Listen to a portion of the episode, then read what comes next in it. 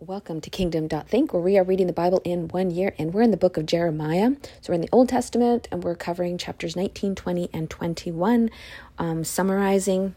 Obviously, it's God speaking to the prophet Jeremiah. So you can't really summarize God's words, but um, let's see what happens. And God loves to use metaphors when he's talking to Jeremiah. So when we start chapter 19, that's what he's going to do. And then the destruction begins. So buckle up um, because things are going to start happening now. This is what the Lord says Go and buy a, a jar of clay from a potter. Take along some of the elders of the people. Oh, yes. So he's getting this.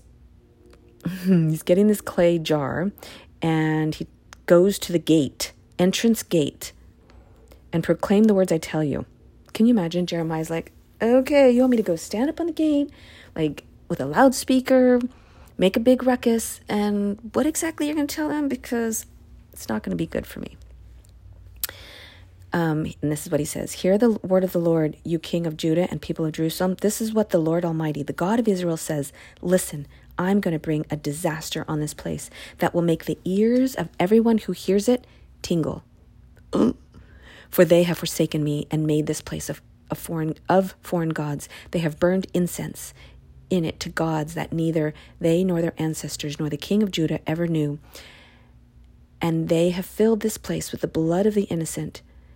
Oh, goodness. So he goes into great detail. Oh, they have built the high places of Baal to burn their children in the fire as offerings to Baal.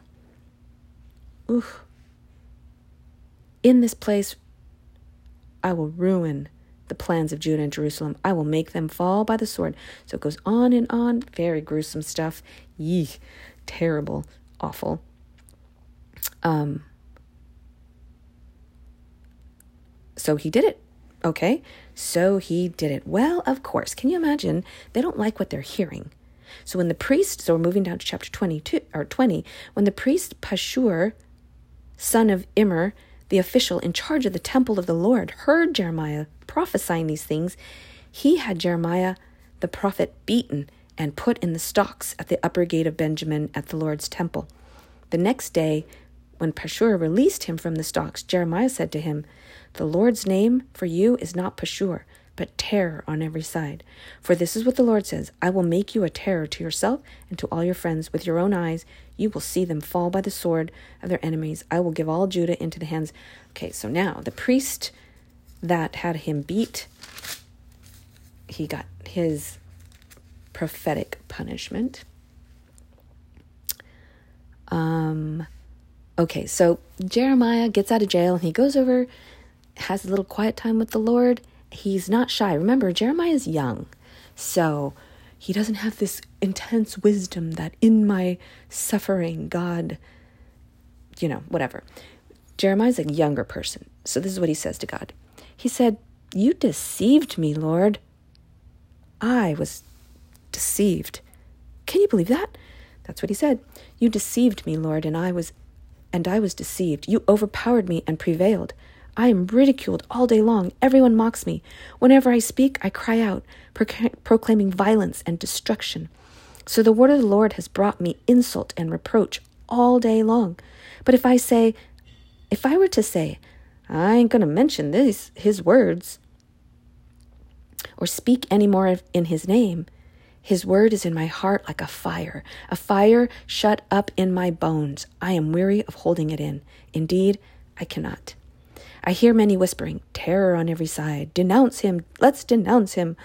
All my friends are waiting for me to slip, saying, Perhaps he will be deceived. Then we will prevail over him and take our revenge on him. But the Lord is with me like a mighty warrior, so my persecutors will stumble and not prevail. They will fail and be thoroughly disgraced. Their dishonor will never be forgotten. Lord Almighty, you who examine the righteous and probe the hearts of the mind, let me see your vengeance on them, for to you I have committed my cause. Okay, sing to the Lord, give praise to the Lord. He rescues the life of the needy from the hands of the wicked.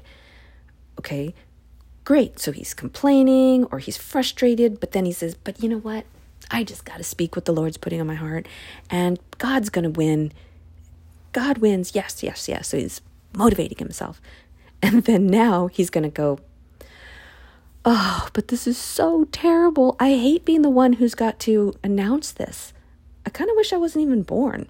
So then he proceeds to explain, and I'm saying it like that because when you read it, you go, oh, Why is he saying this? Cursed be the day I was born. May the day my mother bore me not be blessed. It's kind of, I don't want to say an exaggeration, but um, poetic and passionate. Okay, so I hope you catch that. He's not actually saying, I wish I wasn't born. He's just saying, oh, if I had known I had to do this, probably would have been better if I wasn't born. Okay, moving on to chapter 21. Now it's about to happen. And King Zedekiah sends Pashur to the prophet um, Jeremiah to ask him, maybe God's going to help us the way he helped, helped our ancestors. But Jeremiah answered them, Tell Zedekiah, this is what the Lord, the God of Israel, says I am about to turn against you the weapons of war that are in your hands, which you are using to fight the king of Babylon and the Babylonians who are outside the wall besieging you. And I will gather them inside the city. So basically, God's saying, Mm-mm, this is going to happen. Babylon is going to get you, going to get you good. If you leave the city and surrender, then you're going to be a slave and captured and taken to Babylon if you stay in the city, you're going to be killed. You're going to be killed by the sword. So the Lord was very clear on what was going to happen. This is what the Lord says See, I am setting before you the way of life and the way of death. Whoever's, okay, that's what I just said. Whoever stays in the city. Um, and yeah, so they're about to be captured. Oh my goodness. That's it for chapter 21. How did I do that so fast? I'm against, well, God says, I'm against you, Jerusalem, you who live about above this valley on the rocky plateau, declares the Lord. You who say, Who can come against us? Who can enter our refuge? I will punish you as your deeds deserve, declares the Lord. I will kindle a fire in your forests that will consume everything around you. God is not messing around. He has warned them, warned them, warned them. And it's going to happen. And if you think, well, that was a nice story of old age history, all I say is keep your heart and your mind right. Pay attention. Get close to God so you can hear his voice because there are things today that prophetic words that have not been fulfilled. And the United States and many other countries are getting so evil that I'm sure God has some things on his mind, probably with a plan waiting for people to repent. That is true today because remember, the Bible is timeless. Even though you're reading stories about um, Israel and ancient times, God's word is timeless. So remember that. These words are for current day. Remember that. So good, right? Um, okay, my friends, this was Jeremiah 19, 20, and 21. Hope you enjoyed that. Things are going to get a little crazy. Have a great day, and I shall see you soon.